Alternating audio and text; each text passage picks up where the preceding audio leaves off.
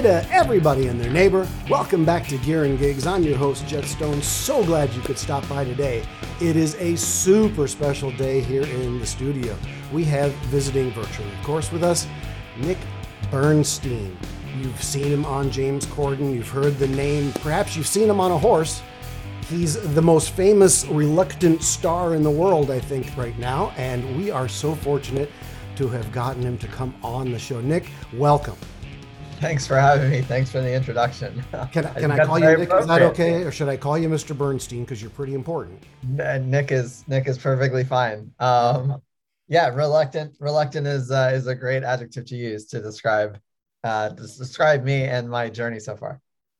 The thing that I've noticed from watching the show and then watching your appearance come on through the the pandemic and all the changes is that you are such a team player. You're so willing to give of yourself for the bit, for the team, for the show, for the for the advertisers, for the corporation, whatever. You're I've never seen somebody that's so willing to do that with a smile on their face and you know, clear clear reluctance sometimes, but yet I'll do it anyway. Not a lot of not a lot of fear. You're willing to like just dive in and I got to say that's to be admired. That is really something special. Oh, that's really nice of you to say. Thanks. I think it was pretty easy at first uh, to have that attitude because when I started coming onto the show, it was uh, it was still at the time when we didn't have an audience, and so we were in a room in the studio. If people haven't seen it, where James's audience was just made up of people who work on the staff, and when I got the okay to to be part of that, um, you're just hanging out with friends for up to uh, 80 minutes, 90 minutes. And the first half of that is just people joking with each other like they would have during uh, during like rehearsals in the before times or some maybe in the coffee room or, or wherever we happen to be just hanging out. And uh, obviously, like we've all known each other for a pretty long time and we have good rapport, but that somehow unbelievably translated into television and so I don't know. I think I kind of grew up just always liking anything that was a little bit behind the scenes. Mm-hmm. And when you got to see those people who somehow have to do with the show, whatever that job might have been, and they are now all of a sudden part of the show, I always found that really fun. So I try to keep that in mind with whatever they ask me to do, whether it's a question that I am sometimes uncomfortable ask uh, answering, or if it goes beyond that, and sometimes they, now they're putting me in sort of larger uh, sketches every once in a while, which I mean, it's just ridiculous. Do you think that going back in late night history, do you think? I'm trying to think. Carson didn't do that a lot, but it seems like Letterman started doing that, bringing out some of the writers occasionally to sit or to do a bit or whatever, and and uh, some of them went on to be stars in their own right, of course. But yeah you guys have, have done that to a different whole different level. I mean, now, you know, we, we know so many of the crew out there. Are they comfortable with that? Are they reluctant about it? Or is it kind of a mix or? Uh, I would say almost everybody who is some semi regularly been featured, uh, with the exception of maybe Scott, the camera person, um, are all pretty game for it. Really? I mean, even I think even Susan.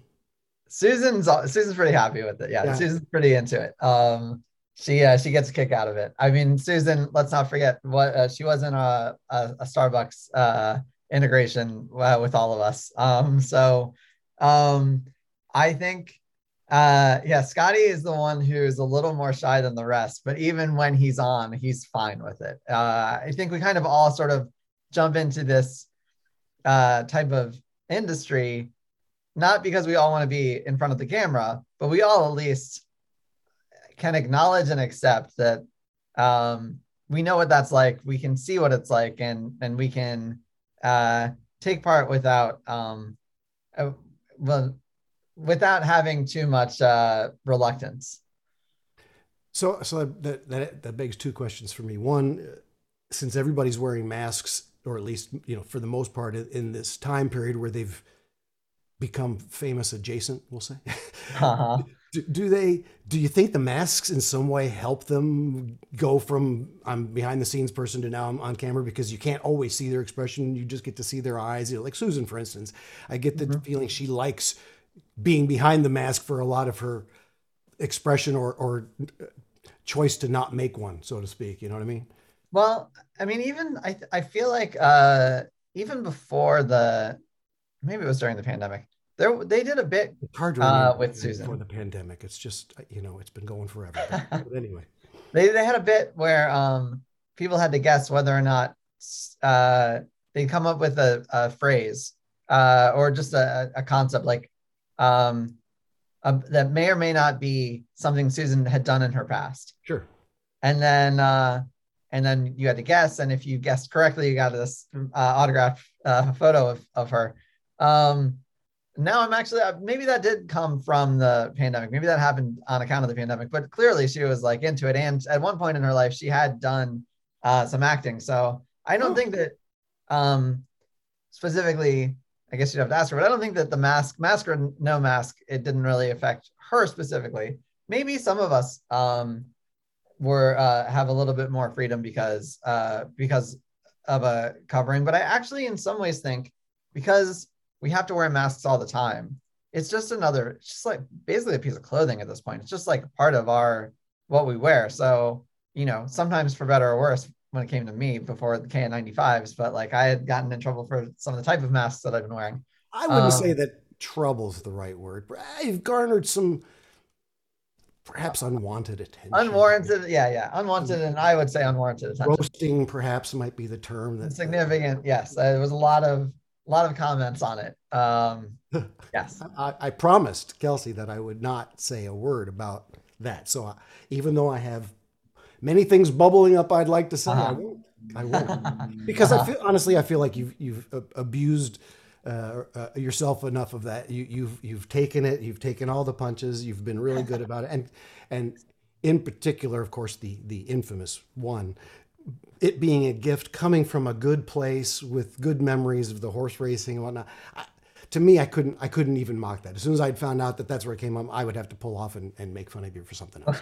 but it, but it wouldn't have been that. But I'm a horse racing fan too. I'm a big horse racing guy. Oh, cool. Santa Anita, you know, I know that that's yeah. where they had your big day. And I used to work for a publishing company out uh, right out there. So I used to go to Santa Anita and it's just such a beautiful track, such a gorgeous place. Yeah, it's great. It's kind of fun. Like uh, of all the things that that could have led to, I am now friendly with several people who work in the horse racing industry. Um, and that's become a, that, that's been really nice on, on some of these bigger days. Uh, and that's not a culture it's easy to break into. Otherwise, they're pretty yeah. pretty clicky about that whole thing. Yeah, so, they're they're a tight knit group. But uh, yeah, we had a great. They they treated us really well when we had a, our uh, our day at Santa Anita and. Uh, you rode Lava Man. I that's mean, right, that's, that's right. You know, Seattle Slews, the Grandsire. I mean, that's like. It was a big know, deal. From a horse racing guy, that's like, ooh, that's as good as you get. I mean, it was really cool. I couldn't believe they let us do that. Yeah. Going all the way back to uh, what was it? Uh, uh, Boldnesian, the the great great great grandsire who won the Santa Anita Derby, what in '66? I mean, that's it's that's a, a lineage. Yeah, that's a serious lineage of winning horses. So when, when I saw yeah. you on that, I'm like, oh man, can I make a wish? That's very that's very cool, very cool. Yeah. Um, I, I, I won't spend too much time on the on the picture of you on the horse, but I would like to ask: is is the picture still up? The infamous lobby. It is still up. Is it still it's up? still up. I mean, the picture. No, no, no, no clue to the mystery, huh? Uh, they they did eventually. Uh, the, so when it went up, I had no idea that it was going up. They gave me a lie detector test, as you know, uh, because they didn't believe that I didn't know, or that they thought somehow that I I just yeah. created this thing and then put it up on the wall. Which, by the way, I'm sure that they've mentioned it, but th- that wall is chock full of just James with the largest stars in the world.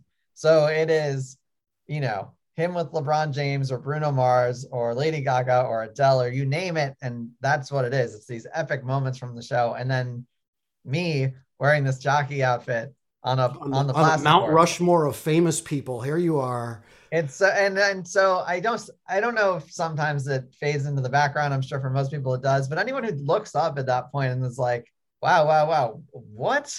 What is that? Dude, Why the plastic horse's family's been drinking off that for six months. I mean, really, that's a big to do for everybody. Yeah. Yeah. but I think that eventually, I think it was my bosses that ended up. Uh, they were the ones who who put that up, and they thought it was funny. Um, they took a picture with it on. Uh, I hadn't, you know, be, I, I'm I'm going into the office now, and I, uh, but my office is not in the same on the same lot as almost everybody else who works with me on the studio network side. They're on a different campus. That's because if I remember correctly, you actually asked specifically to be on the campus of your show for your office, which I think when I heard that, I'm like, this guy, team player, once again, the checking the big team player box again, over and over. But it's genius. That's genius. It's Yeah, it says Thank you. it sends the right signal both directions, and that's what. If there's one thing that I have seen about you, and you know, I I I've done a lot of jobs. I've hired and fired a zillion people in my life, and so I'm always kind of evaluating. I have a psych degree, so I'm always evaluating people along these lines.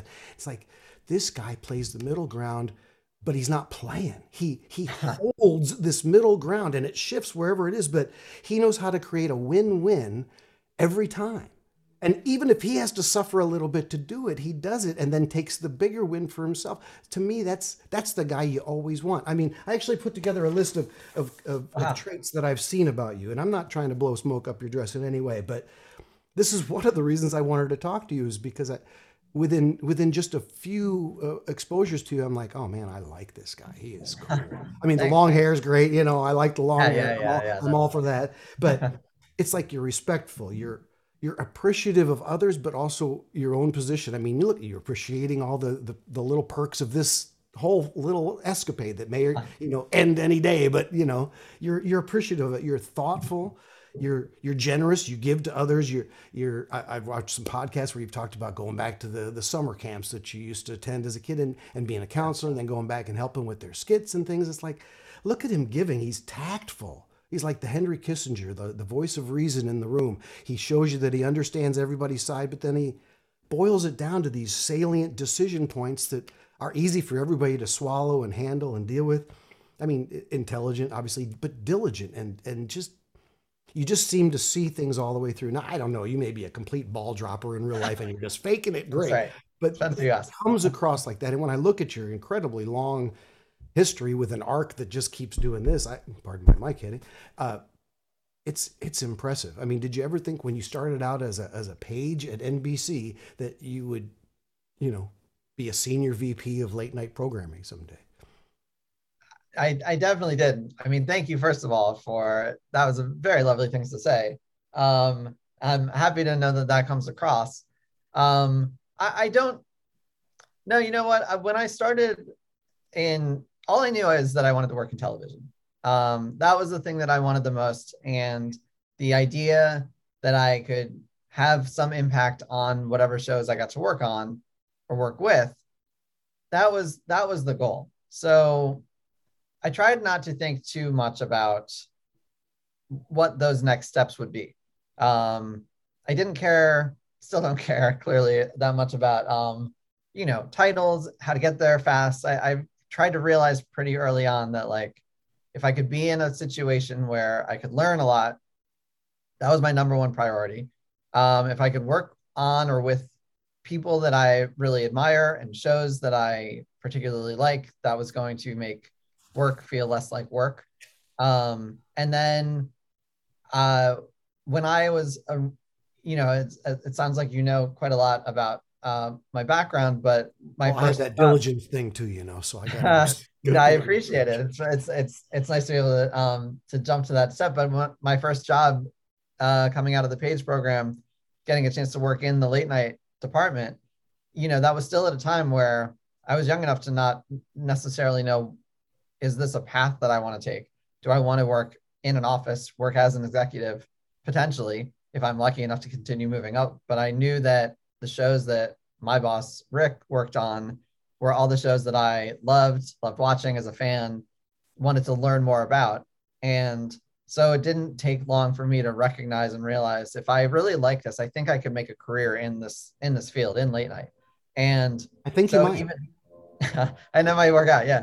It might work out. So I and then I mean basically like jumping to uh about seven years ago, a little over seven years ago when I uh when I got a chance to come to CBS, um, I had known by that point how much fun it was to help uh, develop new shows and new late night shows specifically, and how exciting it is when somebody is able to uh, be introduced to this world, um, get their voice out, have a point of view that is uh, interesting and important. And I, I didn't know James particularly well before I started working on the show, but I'd seen enough that he'd done um, just online uh, in in clips from whether it was hosting the British version of the Grammys or or a couple of documentaries that he'd done, just the breadth of knowledge and interest that he had, and that was always the thing that was exciting for me. And I had had a little bit of experience then, both working as an executive and working as a producer. So one of the reasons that I wanted to um, have my office in at the same uh, campus as the Late Late Show uh, productions was you. It's so hard to be a part of something if you're not there all the time because there's that one hour a day or so that they're taping the show is only a small portion of what goes into making that show. So I thought if they need my, if I can be of help, if they need something from me, I need to be there and be around. And consequently and subsequently, uh, if my bosses who work at the network of the studio need something from me, it's going to be about that show. So, so I'm going to be accessible to them, but I will have more information to give them if I'm there all the time. And they understood that, and they were really cool about um, knowing knowing what they didn't know uh, about late night and trusting me that I could help sort of usher in this next generation, um, which basically was, uh, you know, from a creative standpoint, that's that's really James and Ben and Rob and Ian, like all a lot of the people that you know and see on the show. Um, many of them were there at the start. Um, James Longman, um, and and it's a lot of it is giving them the opportunities to do the things they want to do. Um, and I knew well enough there that like not every executive is like this, not every producer is like this, but um, just letting them experiment a little bit. That's that's that's one of the joys I, I have about uh, about working in late night and, and watching late night. It's a little bit of uh, discovery is really exciting. Once you cross that midnight line, you can have a lot more fun, can't you? That's the that's the hope. Yeah, yeah. you know, Saturday Night Live, I know used to do that kind of stuff too. You'd wait around to the end of the skits, and they got mm-hmm. way wackier and, and yeah, everybody experimental. And sometimes they didn't land, but when they did, it was wow.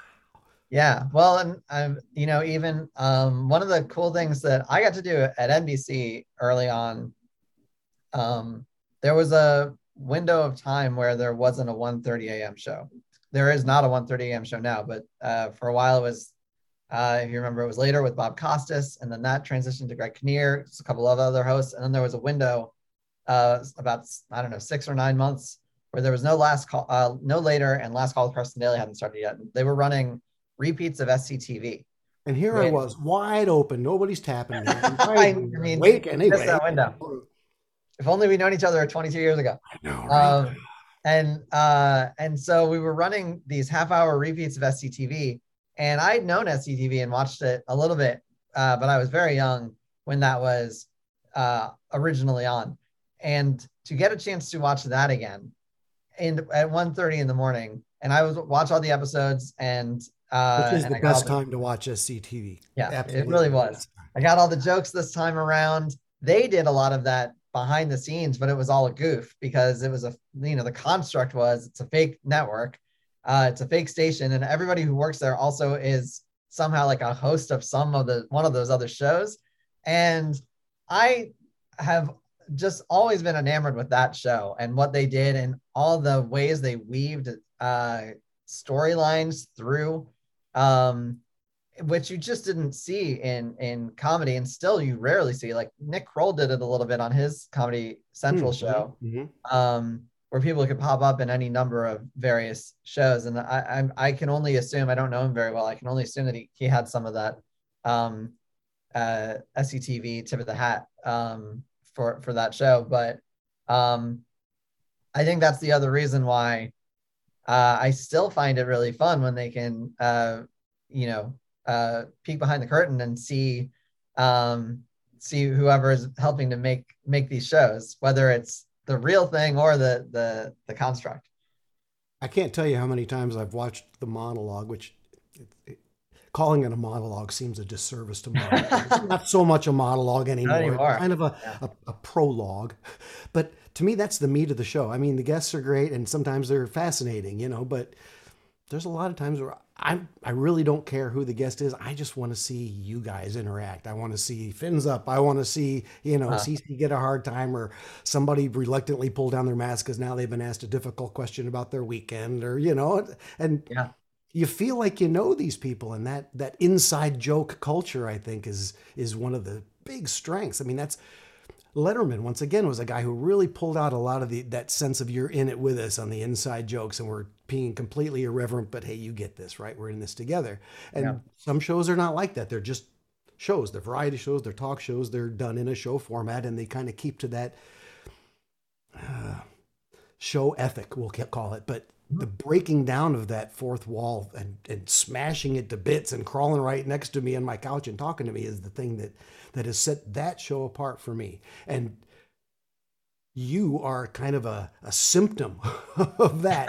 I mean, you know, you got roped into that because of that culture. And that's that was one of the things that I liked about seeing you on there. It's like, okay, they talk about him growing his hair. So now there's a question about why he wants to grow his hair. So now we've got to delve into his personality. Well, now we're getting some background. Well, next thing you know, we're zooming with your family at home. And, you know, yeah. it's like, wait a minute. We, this guy has let us in. And that that openness, that culture of honesty, it it it lends a sense of like these people trust each other. Yeah. Is that true? Is that is that what's really going on? I, I think you've captured it very, very well. Um I, I so uh once again, before all of this happened, I had a pretty good idea of what's happening in every act of the show. Uh, I'll read the scripts. Uh, I know what the monologue jokes are. If there was an issue with sales or whatever, uh, I would usually be looped in on those things. Don't mention um, the cruise. and um, and so that was sort of a tried and true. That if you want to call it late show ethics, uh, that is there's a certain way these shows are made, and um, successfully you bump against that a little bit and try to make it your own but it's still within the confines of however those shows are created. Um, we have a um, desk, we have guests, we have chairs, we have a band, yeah. we have an audience. Yeah, and and I think the um, particularly successful people are the ones who ultimately, eventually, end up throwing that playbook away. Oftentimes, that happens early on in a show, and so the malleability is really important, I think, and uh, for any of these shows, the you have to grow, you have to change as people grow older uh, they change. Um, as shows grow older, they change. For James to get so comfortable and really generous in giving his show over often to all of these people who are uh, working for him and with him. Um, I've never seen anything like that before. And he really gets a kick out of it. And if he didn't, he wouldn't be doing it. Um, and and so you know, you can absolutely credit the Lettermans and Conan's done that before, and um, you know, with uh, people like Jordan Schlansky, who's a um, became a regular. Uh, he did it with Jeff Ross, who's his producer. I know that show a little bit better because I used to work sure, with them, but like absolutely. Letterman uh, as well. Like it was always fun when whether it was Biff or Tony or um, Howard Stern. Obviously, has done it to uh, incredible effect on the radio, and that's a good example. Yeah, we know. Um, you know, I think all of us uh, have reverence for all of those shows as well. And so uh, you can't you can't just recreate that vibe. It has to be, like you said, organic and come from within. And so I'm not sure we could do the show we're doing now if we had started that way. But it is incredible to want to do that show now based on where we started and how uh, how much different it was then than it is now. And both shows were great. I have had I love being in the control room and watching things develop. Um, whether it was organically on the couch with guests or if it was just a, a really well constructed sketch that Louis d- did or or you know Olivia even yesterday did. Um, that's really fun. uh, to watch and watch the an audience discover that and get joy out of um, out of sketch. Uh, but it is also fun when things are just happening on the floor and we're all just part of it. And you know that happened every once in a while on the old uh, the old version of the show. Um, there was a day that um, way, way back then. Uh, there was a there was a day where um, like Kumail Nanjiani and uh, uh, Dan Levy were guests on uh, on an episode, and um, there was a joke uh, that they wouldn't um, they wouldn't answer any of James's questions until he paid off a bet to Steve Scalfati from the band that had happened in the previous in the previous act, and it was all it was all joking, but they committed to it. So James had to leave to go find a checkbook to give Steve a uh, to pay Steve off, and so it was just Kumail and Dan chatting about. So one of them picked up the cards and was asking questions, and it was this like very free form, fun, silly moment. And now we do stuff like that almost every day, and uh, and you know the editors take the the uh, take some of the the fat out of that moment because we can go sometimes a half hour or longer uh, in the studio. If you're a studio audience member at this point, you see uh, even more of that than I think than you do uh, if you're watching it on TV or online. Um, but I'm not sure you're necessarily missing anything because they do a really good job of crafting the absolute like best, and they're giving us all, all quite a lot of, uh, of television. I mean, that is, as you said, like it's it's at least a third of the episode these days. Sometimes half. It doesn't seem contrived. Uh, some parts of any show do, and and the nice thing about when you guys do something that that seems put together ahead of time, it it's like it was meant to. it's like you're supposed to know now that this was really put together. But the stuff that comes out naturally does not seem like it's full of artifice. It just seems like it's like you said, like like a bull session, like people just hanging out and talking about what happened to them or what's what they think is funny at the moment or even just yeah. their responses to what's going on in pop culture. And and like you said to give him credit james is more than willing to ask anybody hey how was your weekend? Hey i heard you did this. Hey tell us about that. I heard a, yeah. a juicy detail. That's so cool that he's willing to toss the show to somebody and let them run with it for a while. Oh yeah. And i think to i still get the scripts. I still have a general idea of what's going to happen but not nearly as much as i did before and in some ways, that just helps keep the spontaneity going. I mean, they don't tell me a whole lot when it comes to uh, whether James is going to ask me a question or throw to me. I mean, just this week, uh, we uh, the name of my company changed from Viacom CBS to Paramount. Right. And uh, and I knew I had an inkling that like this is a big enough deal as a story, and it's a you know, because we're on CBS, it's going to, it's natural that it would come up. That if it does come up, he's probably going to ask me something about it. But I didn't know what he was going to ask me. And, uh, and then I just had to come up with something on the fly. And then, uh, that keeps that, that the uppers happy and the lowers happy. It's well, that is the, I mean, you tread that line so well though, because you have to do it right then.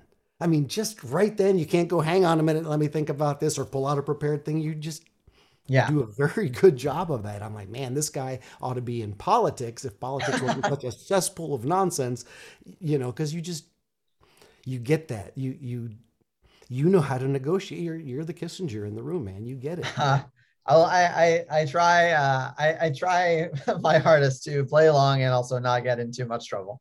Which fortunately, uh, I know that my my direct bosses and like the heads of departments seem to enjoy uh, enjoy what's happening on the show and and don't mind anything that I've said so far.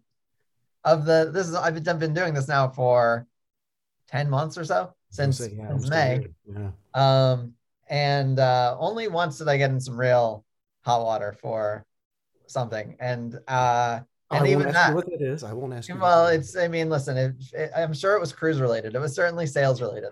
Um, but uh, but it was so early on that I think that everybody sort of figured out what was good. And I mean, to the point that uh, one of the things I'm uh, that tickles me the most is uh, a few months ago um, we pitched an idea to uh, you know we do integrations as as has been talked about many times um, as you're drinking a Pepsi.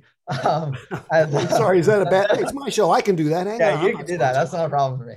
Um, but we uh, we had a a bit where um, Capital One wanted to do an integration with us, Hmm. and we pitched an idea that uh, thing? say Is that the- again. Is that the Christmas thing or is that Starbucks?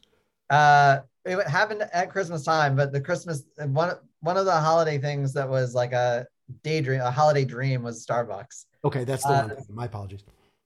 Oh, it's okay. The other, the other one, the thing that we pitched to Capital One is, well, we can't travel the show right now. That is sort of the thing that everybody is uh, likes to do is try to get uh, a, a paid integration during one of these weeks where we travel somewhere or James goes somewhere. Um, and so we we were like, "But look at the monologue and look at what we do in the monologue, and we said, you know, um, we ne- like James always asks me about brands. Can we say it? Uh, can we say something? And what if this time he mentions Cap One and he asks me if we can talk about Cap One and I say yes. And then I'm the one who has to spout out all the information about Cap One and the APR Yeah, and remember that now. all the um, rewards. And they said yes. And so that was the one time where I was like, I actually, I have to, I have to had know lines, lines man. You had lines. Were you had to teleprompter or did you did you memorize them? I, I, I had a prompter, but I, I did memorize it. Good Um, for you. Good for and you. I, uh, but that was a really, that was to me one of the more exciting things that have happened because this organic thing that we've all done is now well known enough in the space that we where we make money that we can do something fun that also feels like it's part of our show. Mhm. um, that they're making a joke off of a joke that's an inside joke and uh, and reaping the rewards from it because people aren't slamming uh, you know oh my gosh this looks like why did they do this? Or the sellouts or whatever like the 90s terms might have been on that. This was a really like oh no we figured out a way to do this. And uh and so that was a really that was a fun one when you can take the cheese and make a pizza rather than just making it cheesy, that's good. You know, Yeah. you guys have managed to do that. We've got some things like that on our show, especially on our audio podcast. Uh, one of our hosts has got a real pet peeve about the uh, the term decimate because decimate actually means to reduce by ten percent. It's an old Roman term that they would. That's how they would punish their troops. Is they would come in and kill one in ten of them as a motivation for the other ninety percent, which I'm I'm sure probably worked pretty well, but I don't recommend it as a as a something for you guys to try. But whenever anybody uses decimate to mean, you know, completely wipe out, which is kind of the, the common terminology now, right he gets very bent out of shape. So we've turned that into a thing now. If anybody ever says that or whatever, it becomes this pet peeve. We have pet peeve music plays, and yeah, so I, I can appreciate that very much. That's that's Yeah. very cool. it's like how everybody uses literally now however they want to Thank you, thank you. Yes, that's that's Maybe one of my pet peeves. Thank you. I knew. I liked you, man. I knew. So I got to ask you, since you got the hair, are you a musician of any kind? I know you followed music as a kid and stuff. You were really into the the, the charts and the Casey Kasems of the world, like the rest Yeah. of us who got up on Sunday mornings. uh-huh. Are, are you a musician or were you a, a player of any kind? Or I never no, I never learned an instrument, unfortunately. Um, um, I I uh, when I was growing up, um, I I used to sing in uh, like school choirs and oh, um, and I was pretty s- serious about it through high school. So I would um, uh, yeah, like we had we had things like chamber singers and we had uh, we had uh, all state chorus that uh, I would do that. I did that through uh, through my senior year, and then I and and then I uh, I kind of put it away. I think I burned out on it a little bit. Um, uh, but I always enjoyed singing, but never thought of it as something that I wanted to sort of pursue in any way. I just And- enjoyed it.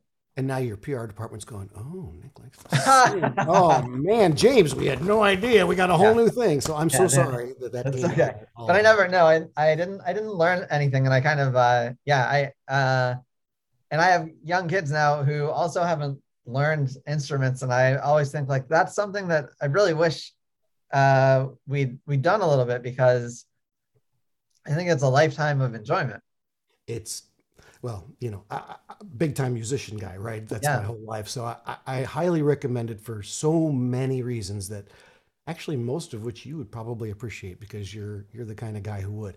It's um it's the greatest thing I've ever done in my life other Hmm. than have a kid is is learn music because it just like you like opening up the, the doors to entertainment and peeking behind the curtains and seeing how it's all done that's how I feel every time I listen to anybody play any song because I can play bass and drums and keys and guitar and I can sing and I can write and I can produce. So there's no mystery for me. I can just hear how it's done and enjoy the efforts at the different levels and the cohesiveness and all that sort of stuff. So as an understanding of the world, let alone the selfish enjoyment of just playing or the communal aspect of playing with musicians and that kind of stuff, it's it's a really freeing thing in life to to know how to do something in music. So I really do recommend just anything. Just try any instrument.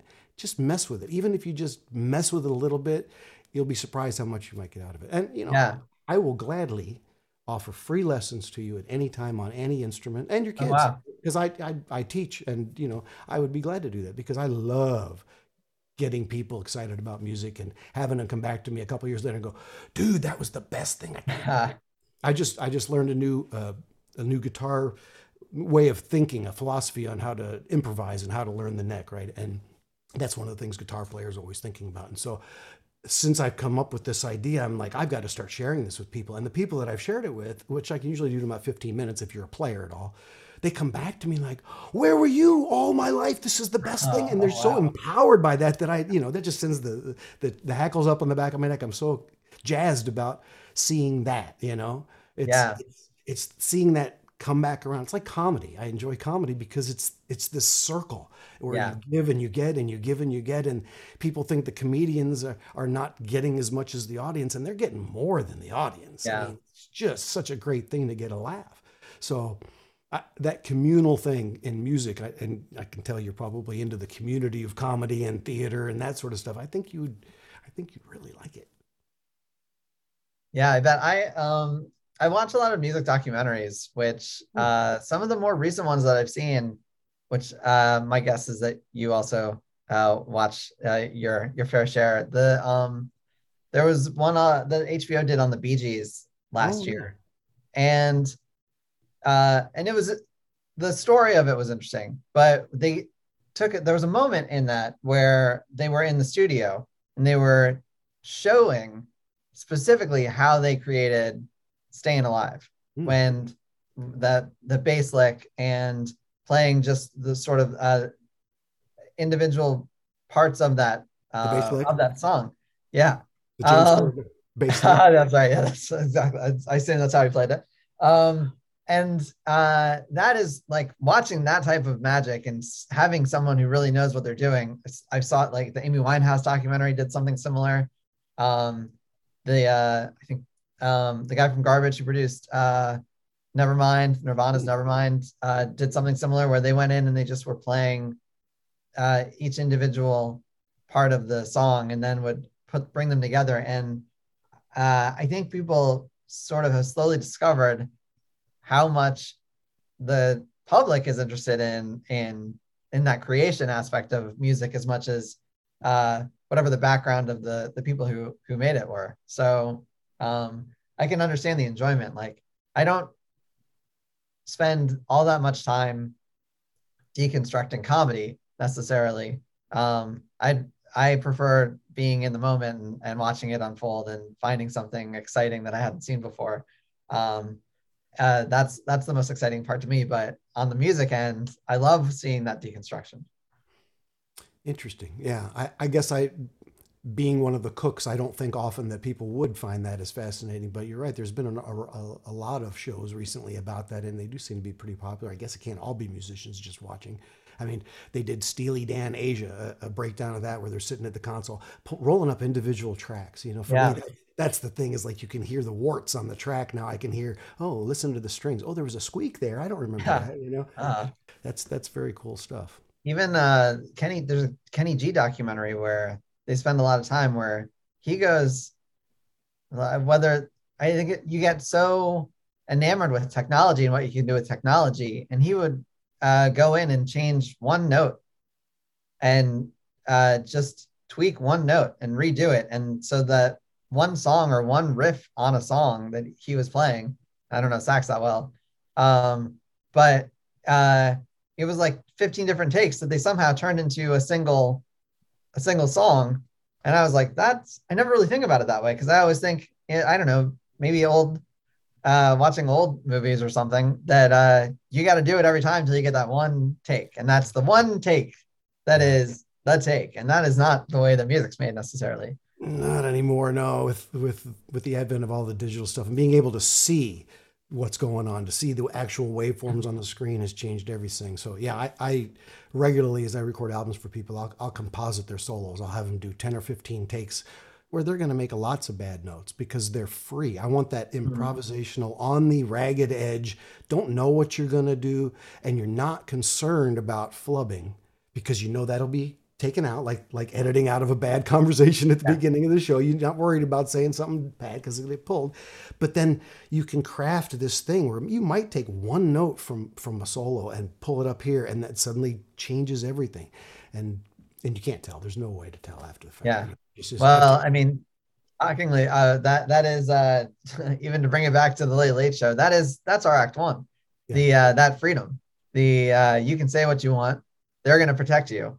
Um, if uh, if something uh, doesn't fire on all cylinders, that joke probably doesn't make it in. That line doesn't make it into the show. Um, so so it does allow for more natural conversation to happen and more spontaneity to happen and that's what um, people want to see great. they want to see you just about to lose control right they want to see yeah. can how hard can he ride this line that's why we like to watch, watch race car drivers right because we know that they're just constantly on that ragged edge you know just just about to wipe out or or quit.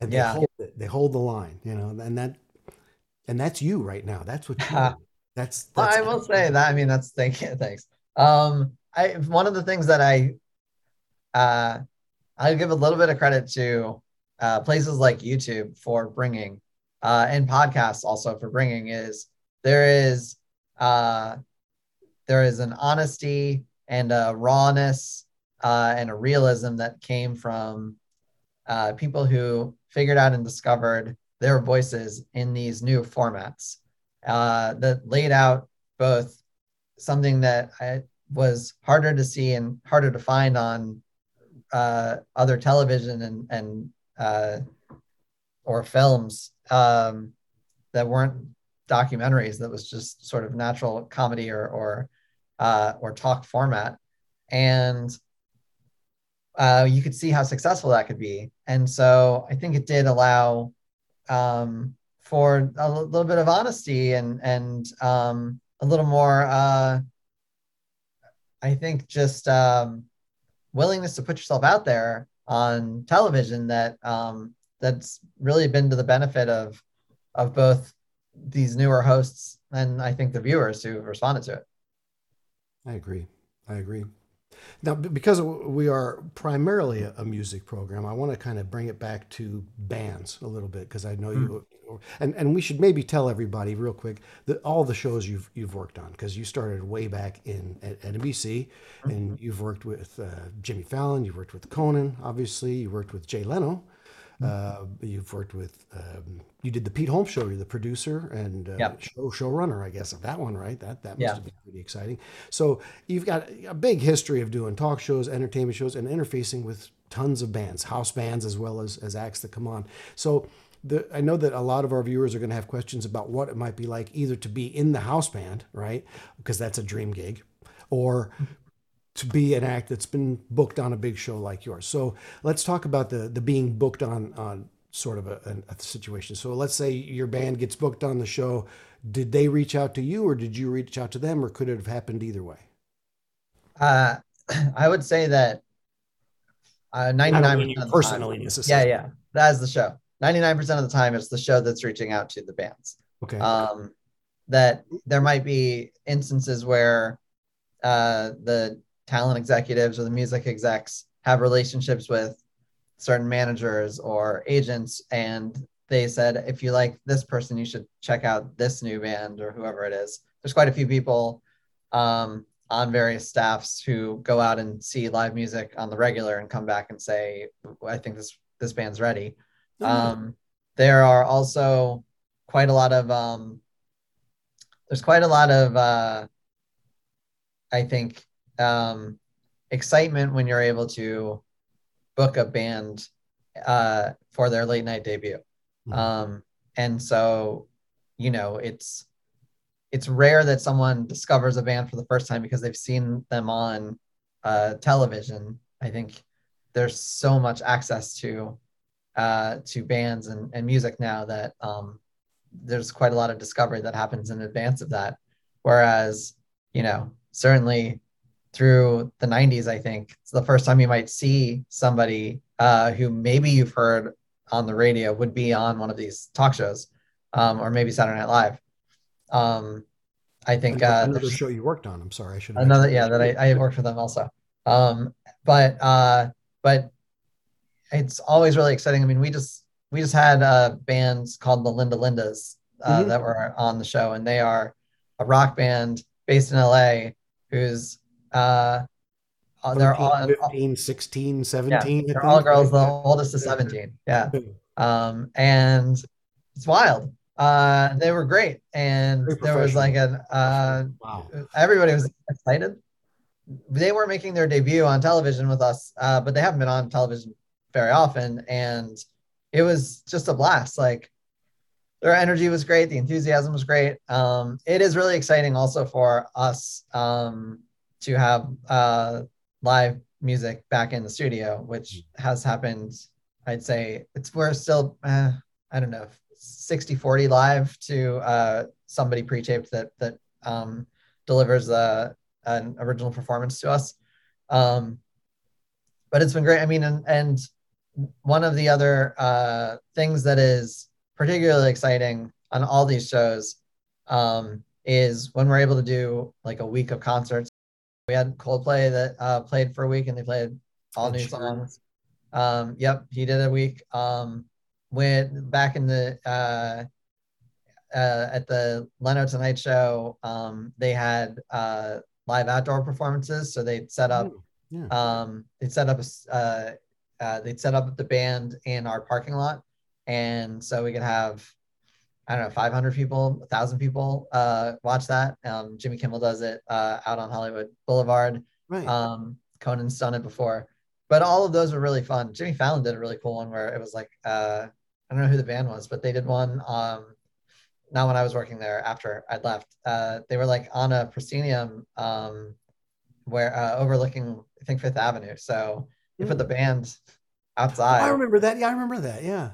That was really cool. Yeah, very um, cool. So anytime someone gets to do something a little different, uh, I think that's always really exciting. And and now I think the uh, the goal for a lot of these bands, and, and we pride ourselves on it, uh, you know, like Josie Cliff and um, and uh, Tim, the director, and uh, everybody involved in lighting, and like trying to make that performance unique to us and look different. And I think we pride ourselves on the way that we uh, showcase the band um, aesthetically as well as how they sound.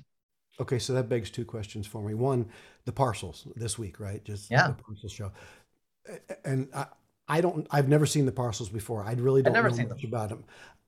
Is it wrong for me to to have Bee Gees flashbacks as they're playing? Is that wrong, or is that just I'm too old? Because it just I'm you know the the fashion, the the the the the beats, everything they were doing, and their willingness to to be that over the top 70s looking fashion that a yeah. lot of people are not willing to do, especially guys. I'm like, oh, okay, these guys are like into the image. This is cool. Yeah. But then I noticed, because eh, I do cinematography and video, I'm like looking at this going, okay, somebody's got a star filter on here. So every little sequin is popping like crazy. So who makes that decision to go, yeah, we're going to put that filter on there. Yeah, we're going to light it this way. Who does that? Um, well, that is I think it's a combination of people. I mean, it's Josie Cliff, who's uh, a co-EP of the show and works with uh, all of the bands. Um, Tim Mancinelli, who's the director, Casey, who does lighting. Um, they have a real aesthetic for it, and a lot of that comes from also Ben Winston, who's both hmm. the EP and showrunner, one of the two showrunners of the show, but he also is a director. So um, he came from directing. He started direct. He directed One Direction music videos in the Hmm. uh, 2010s, and then he's directed. He directed the Friends reunion, Hmm. um, and produced that. And so his eye uh, is unlike anyone I've seen in uh, for for any of these late night shows. It's uh, and particularly when it comes to music, he really really knows how to uh, get the best out of um, a musician and make them look unlike they would on any other show. So I would agree. I would definitely Um, agree. When I, I think mean, of that's why I like- appeared on your show, they have a, an iconic presence the way you guys have featured them. yeah, Not always not always when they've done it on their own, but when when they're in the studio, it's like, man, you guys have it's like you keep going all out for them, but differently for each one, you know? yeah, they really do. They put themselves they they put a lot of time into it and and um, really want every single performance to feel special. And I think they pull it off in a really nice way. I do too. Um, it seems like it's you're a- behind the band. Yeah, You know, like and really that- pulling for them, and that's cool. From a band Uh.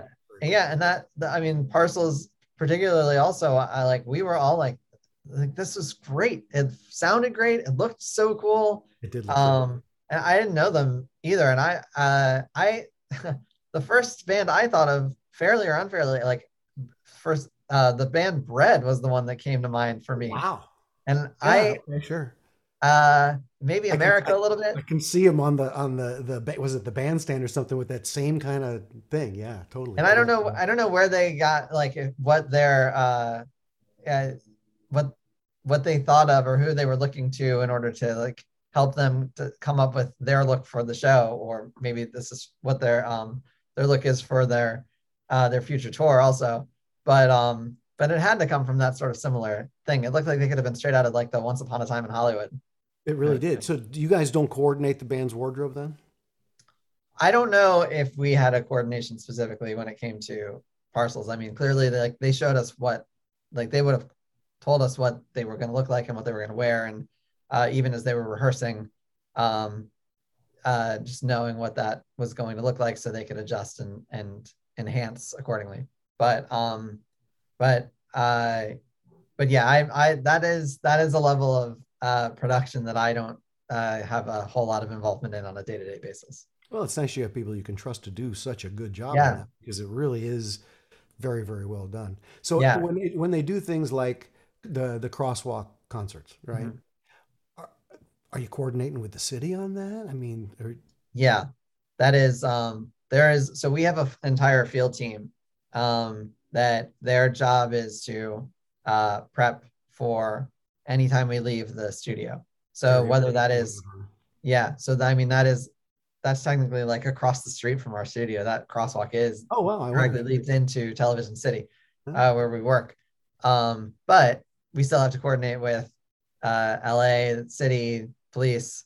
Um, they, but we've been doing it now for so long that the the conversation and the um, uh, there's a bit of shorthand at this point. Um, so 10 p.m. Ariana Grande. We'll be there. Bye. Yeah.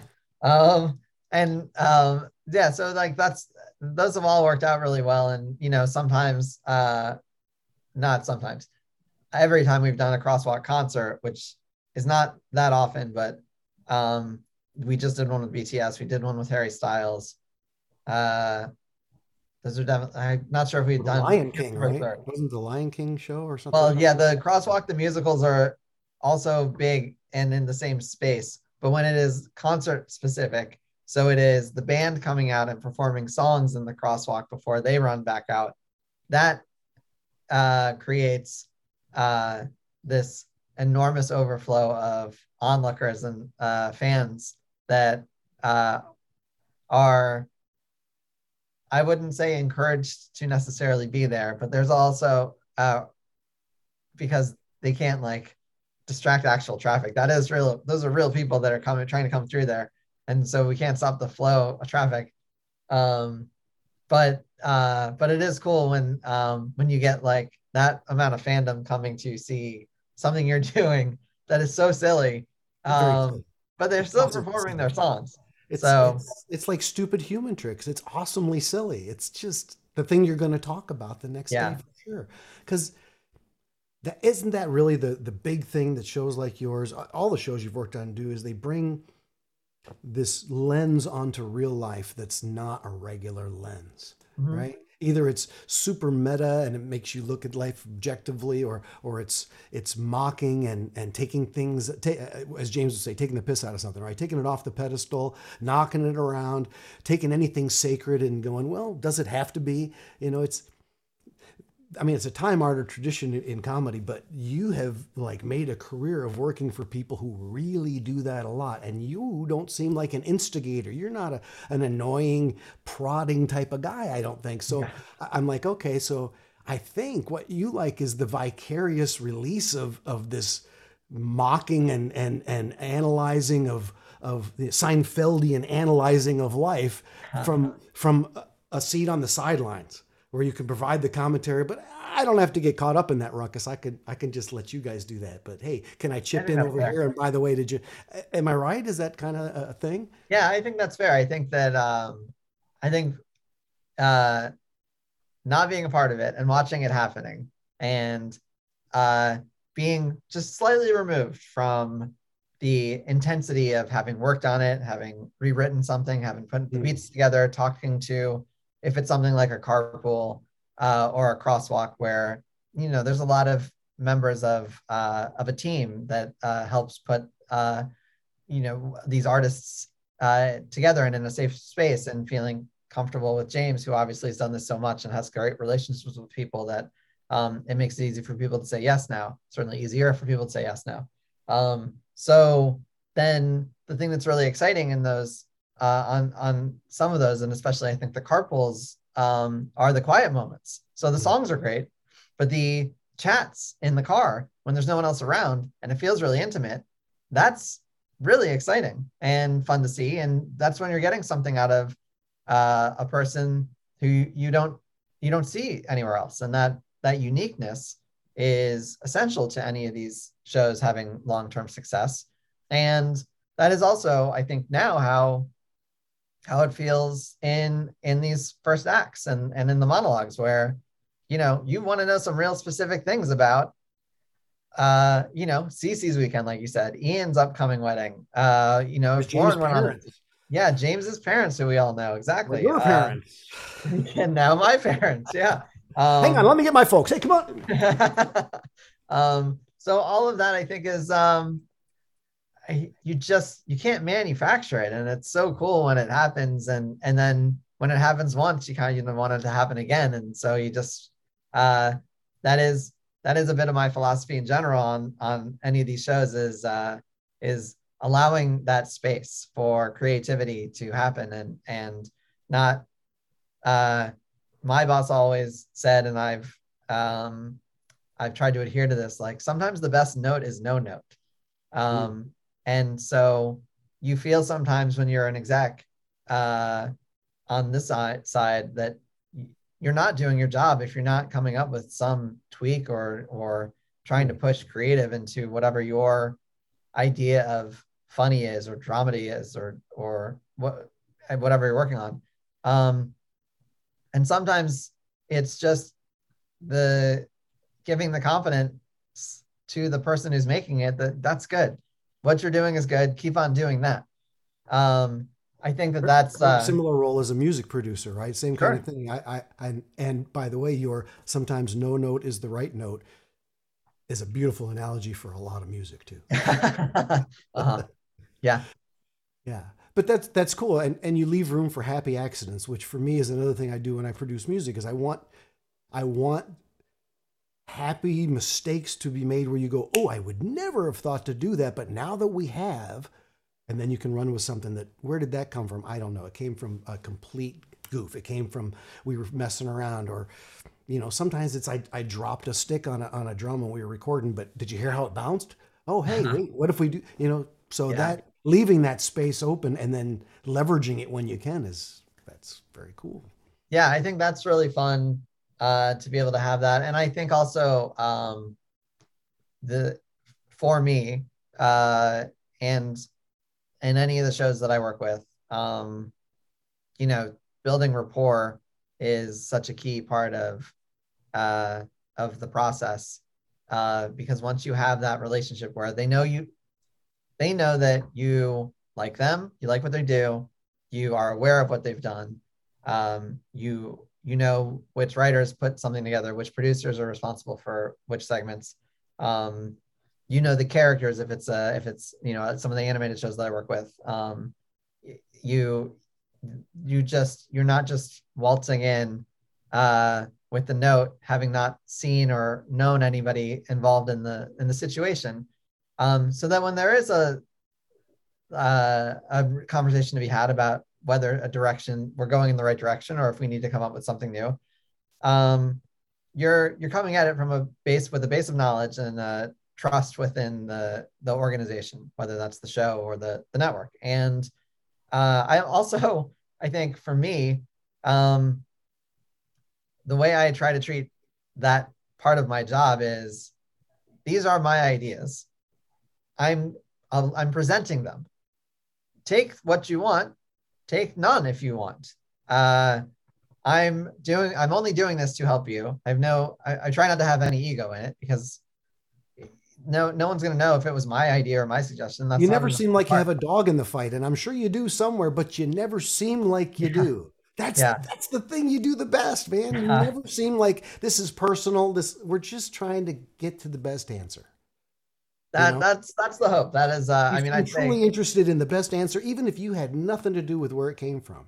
And that egoless kind of thing is so hard to find. I mean, everybody in theater and music and everybody is always blaming higher ups for their limitations or the things they can't do or the things they're not allowed to do. And here you are willing to be not only the face of that all the time. Here, I'll, I'll, I'll hang out with you guys on the set. I'm here with you guys yeah. in this trench, so to speak, you know, fighting it out with you. So, yeah, when you come up with a suggestion, it's totally different than if it comes from a note.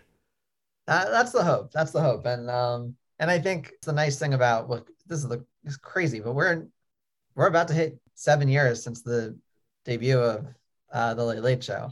And I mean, that is a lot of time. Like, not a lot, late night shows have uh, now historically the ones I've worked on at least uh, lived for 20 years, 25 years, 30 years on air.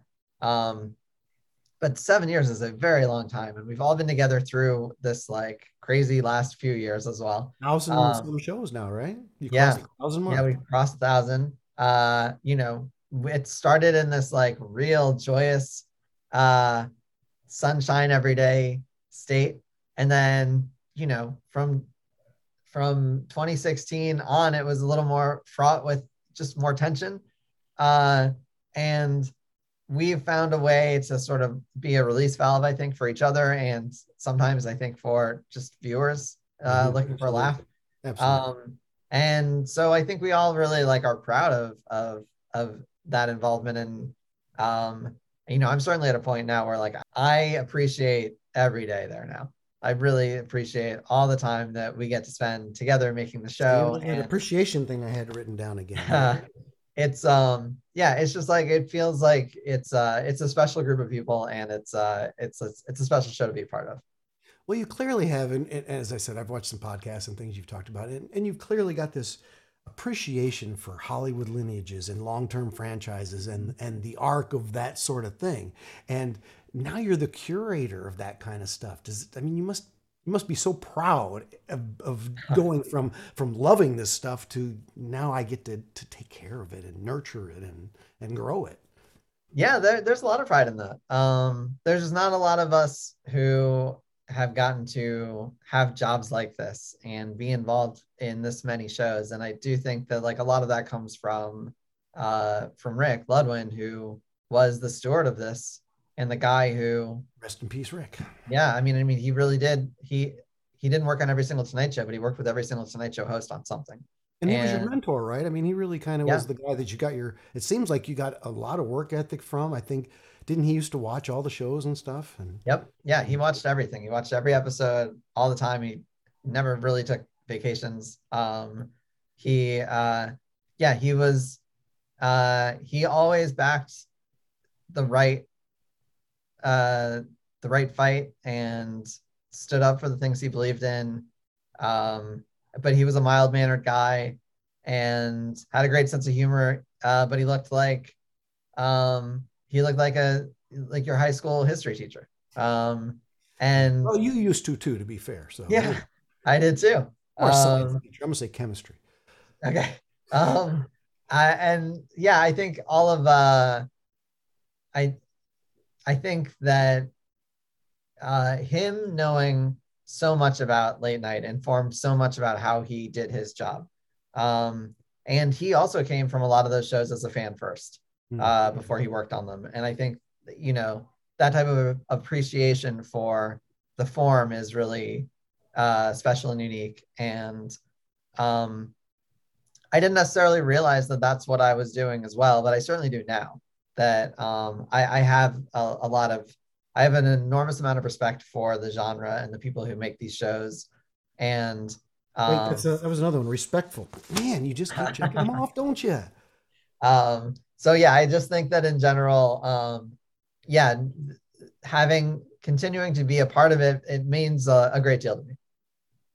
And it's obvious that it does, and I'm sure that that keeps people wanting to work with you on both sides because it does seem like you really enjoy it. You're really into it for the art and the the end result of it. I mean, I, you seem like the kind of guy that would do anything for for the right laugh, for the bit, you know, and and you know that's as a lover of comedy, that's the thing. You know, yeah. you got to be willing to to commit for the bit, and well, you you've you've put on the the the jockey outfit, dude. I mean, you've gone all.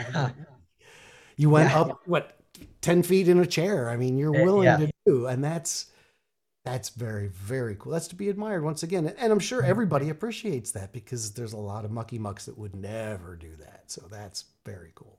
Yeah, they, they all get a kick out of it. I, I, uh, and I, uh, I, I more or less get a kick out of it too. Um, and uh, I can take that step away to be like, if I was just watching this, I'd think this was pretty funny. So now I just have to be in it and, uh, and enjoy the ride. Um, but you're such a good about it. That's the nice thing is we know you're not going to get all bent out of shape or you know upset. You're just going to take it and like okay, but yeah. but it's willingness to do it. That's it's that reluctant start thing, man. I tell you, when you're ready for me to write your book, all right, I'm working on one for other people right now. But seriously, when you're ready for me to write your book, I want to call it Reluctant Star. wow. And, and, and seriously, I mean in all honesty, in all honesty, you've got a story that could, that could be told. So if you seriously ever want to do that, let me know because man, oh man, you've got.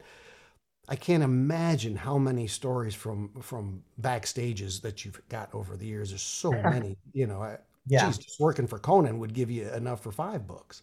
yeah, there's a there, a lot has happened uh, that I've been around, yeah. for sure. So let me take drag it back to bands for a minute and music when a band, let's say say the Parcels or, or the Linda Lindas, when they get they get booked and and it's their they're going to be on that week. What does their week look like? Is it does anything happen prior to the day that they're going to show up? I mean, are there rehearsals? Are there contacts? Or are they just showing up on that day and diving in? Is it a long day? Is it a short day? Just you know the logistics yeah. of it from a band standpoint. There are a lot of conversations that happen in uh, in advance of uh, the band being on, and uh, most of that conversation happens once the band is booked. Then it's Josie, who I've, I've mentioned a couple times, who talks through with the band what they're trying to do, how much it's going to cost to do that, what we're able to do. Um, more often than not, the all of the setup for the band performance uh, and the rehearsal for the band is happening the day of. So their day oh. starts on the early side, uh, and they have to be uh, around and present for longer than say a talk guest, certainly much longer than a talk guest. They might sometimes the band might get there before several members of the staff gets uh, there so that they can um, do their sound check, do their camera check, and then they have like a four hour window or so once they're done with that, um, where they just have to wait. Uh, because more often than not, they're also the final uh, portion of our tape day. So the actual performance uh, it's normally act four, five or act six of the show. Mm-hmm. Um, and it's a six act show. So um, we almost always tape the show in order. So uh, if we're taping at four, chances are the band is going to tape their performance closer to 5 15 5.30 they'll have been there starting at 8 in the morning 9 in the morning oftentimes or at least members of the band um, if uh, there is um, something a little bit more even beyond uh, an in studio performance. If it's something like, uh, you know, we've had uh, we've had a handful of artists that did um, out outdoor concerts for us in our uh, lot. That's like a multi-day setup. Mm. Um, oops, sorry. Um, it's a multi-day setup where uh, we would be, um, we not being me, uh, but the show, um, figuring out how much it costs, what uh, what they can afford uh, to do. It's an entire build. It's bringing the cameras out. It's figuring out the lighting for the day and it's outside and hitting that twilight time sometimes so they can get certain a specific uh, look. So knowing when the sun is setting, um, uh, it's um, if we're going to do an outdoor type of concert, chances are we're doing multiple songs so that we can maximize the use of that uh, uh, that stage. So we might shoot two or three songs, maybe four songs in a day, uh, and spread them out over the course of the week. Um, if it was something like that, just because from a cost standpoint and a efficiency standpoint, that's the only way that a 1230 show can can do that. Um, and you know, any of the like bigger performers uh, also do have ideas of um, how they want to use the studio as well. Because one of the things that's really cool about the Late Late Show um, studio is Ben, again, in his wisdom, um, and Rob, uh, they wanted to create a look uh, that was 360 degrees. So there's not a, a part of the studio that isn't camera ready. And so you might have a BTS, for example, um, where there are eight members of the band or seven members of the band uh, of the band, and they're all coming from different um, entrances, and we can shoot all those entrances, and they all look cool because they're all ready for camera, um, or they then come out on a platform that we've created. Uh, maybe we've turned the studio around or turned the cameras around so that we're shooting towards the audience as opposed to shooting towards where we normally have our guest bands um, situated. So quite a lot goes into it. Um, and everyone is a little bit unique, which also makes quite a lot go into it. So it's not just sort of like a standing space. Um, and uh, and I, I, mean, it's one of the reasons why uh, they all look so good is because so much time goes into into creating that atmosphere. So I noticed uh, it wasn't that long ago that you guys flipped sides on things, right? The band mm-hmm. used to mm-hmm. be on one side and now it's on the other. Ian used to be on one side. Why the change? Just just to have a change, or was there a specific reason? It actually changed when we went back into the studio. Um, so it, it was changed for COVID reasons, hmm. compliance mm. reasons. Um, when before we brought an audience back, we had to create a enough space for uh, camera ops to be safely um, distanced from each other, uh, for James to be safely distanced, um, to have enough space in between where any of the staff was sitting, and so um, so that's when uh, where James's desk was during that time, the pre-audience time. That was where uh, the audience is now, and oh, so okay. okay. we so were literally flipped. So the band was in the same. The band is in the same place. I see. The band's in the same place. We just flipped the direction of the yeah. Oh. So even originally, the place that I was sitting when it wasn't the bar, the bar moved also to a different spot and um, now than it was before. But uh, where the uh, where I sat in the post bar uh, time is actually where the guest band performs now. Okay. Um, okay. So it was uh, yeah, it was a much different setup, and it was uh, it was it was cozy. Um, it was cozy in that like there weren't it's not a very big studio. Um, we were all still fairly separated from each other, but um, but I could see everyone. I, I knew where everyone was, and I always had like a direct eye line to to James. So for better or worse, he uh, he always knew where to find me. Um, and then now uh, this is back to the uh, essentially the original look of the show. Um, so the the big difference is where where I sit now and where most of the staff sits and where Rob is. That's we used to have a floor uh, floor seating for more audience. So we used to have we probably have about a third of the audience now uh, that we did pre-pandemic. Um, and and we fill in that uh, some of that space. So maybe there's half of the total audience um, when you include us in the mix. So um, like 150 maybe. Yeah. Okay. Maybe 180 was like in that in that space. Um, and now it's closer to 50 or 55. Those musicians uh, are good at counting heads, man. You know, say, oh, how much are we making? You can see. Uh, about 127 people. Okay. Yeah. Um, and then the place where uh, I mean, this is really getting into the weeds, but where Ian sits now, we used to have uh, that's where we used to have our our our bar. So that was a sponsored bar for a long time. Um, and then this is so weird. That bar kind of flipped. Uh, now that bar is in uh, part of the the studio audience space.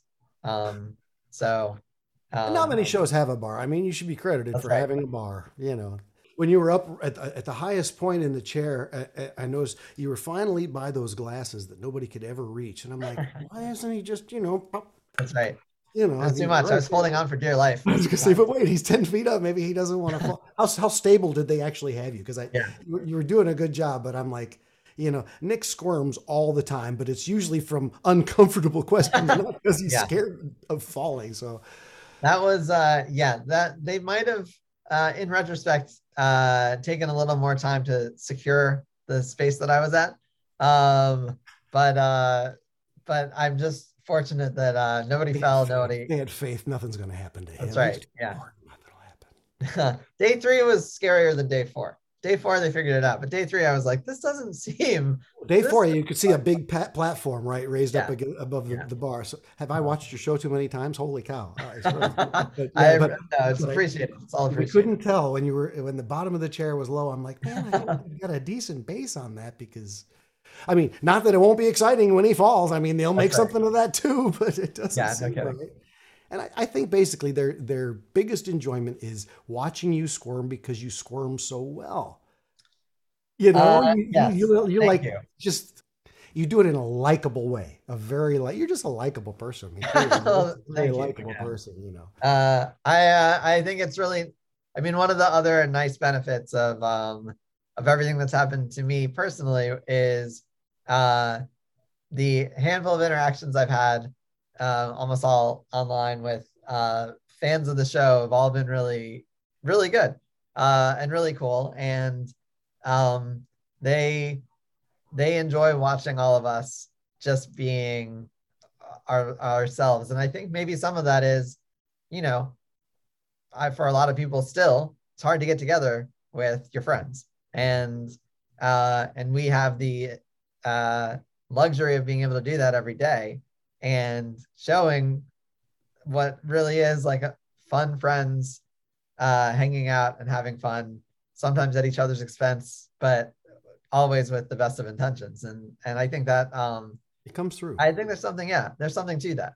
It does. I mean that's one of the the great strengths james has is this this like The Rock comes on or Tom Cruise comes on or somebody, and you know these are the untouchable people, right? That are so far above yeah. us mere mortals, and he just interfaces with them just like friends, and you get to see a side of them that they don't normally get to show either.